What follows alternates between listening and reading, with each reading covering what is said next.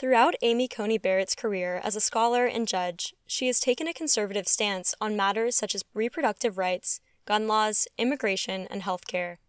Barrett's election to the Supreme Court would create a 6 to 3 conservative majority. Republicans are rushing to confirm her position with just 28 days till the election. However, the recent outbreak of coronavirus among White House officials could delay this process. KCSB's Kylie McCreary has the report. Following the death of Supreme Court Justice Ruth Bader Ginsburg, President Donald Trump nominated Amy Coney Barrett for the Supreme Court shortly after. According to the New York Times, hearings amongst the Senate Judiciary Committee are planned to begin on October 12th. If Barrett's position is confirmed, she will be the sixth conservative justice to sit on the court of nine. This will create a significant conservative shift in court rulings. Because she is just 48 years old, her position on the Supreme Court could have a long lasting effect on American policy. According to NPR, Amy Coney Barrett is a devout Catholic and mother of seven.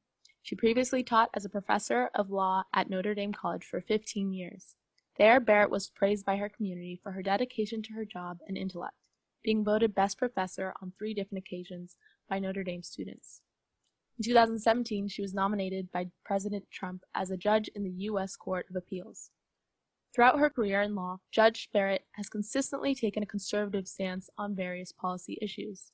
Many Democrats fear how her position on the court could threaten rulings such as Roe v. Wade and the Affordable Care Act, two issues Donald Trump has expressed clear opposition to.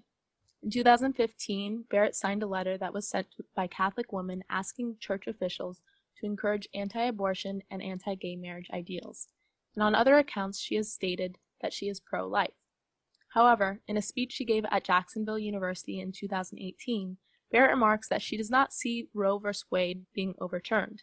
Rather, Barrett expects that there will be a greater freedom given to the states in deciding the restrictions placed on abortions.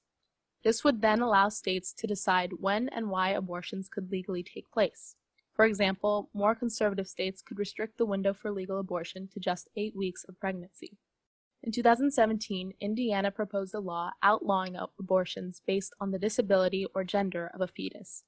Barrett dissented in this case, arguing that the Supreme Court should uphold the anti eugenics law, allowing this law to be enforced in Indiana. In regards to the Affordable Care Act, she has made oppositions against maintaining essential components of Obamacare.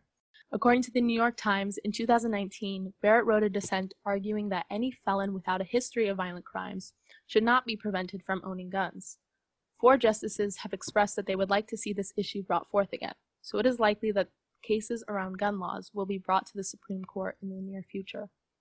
This past June, Barrett argued to overturn the court rule that had blocked the Trump administration from tightening rules that deny legal status to immigrants who officials expect will need greater public assistance. As a mentee of the late Associate Justice Antonin Scalia, Barrett's political philosophy strongly identifies with originalism. This is the belief that the Constitution should be interpreted exactly as it was intended at the time the authors had written it.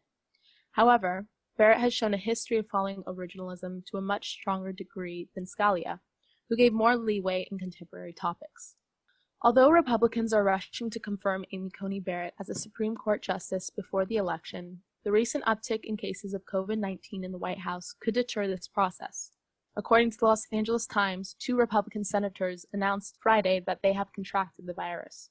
Barrett's nomination announcement at the White House Rose Garden has been cited as the potential superspreader of COVID among notable Republican officials. At least eight of the attendees have tested positive since the event, including President Trump and the First Lady, Kellyanne Conway, and Republican Senators Mike Lee and Thom Tillis. Senators must be present inside the chamber to cast their votes.